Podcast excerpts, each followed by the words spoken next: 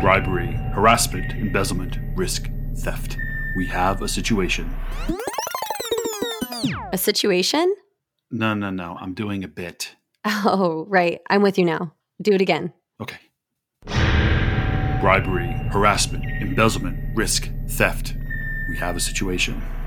Coming to a podcast near you.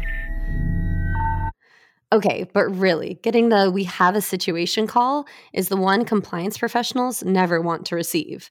Yet, when a business is in trouble, those are the people that get called on first. You could say it's a risky business. okay, that's Adam Kaiser. I'm Jordan Fees, and this is Risky Business. It's an original show from GAN Integrity where compliance professionals come to connect, engage, and learn from each other's oh shit moments. It's real, unfiltered, and we created it to help you avoid surprises. Adam, what's an oh shit moment you think our listeners will share? Probably the first time they got that call from the Department of Justice looking for more information.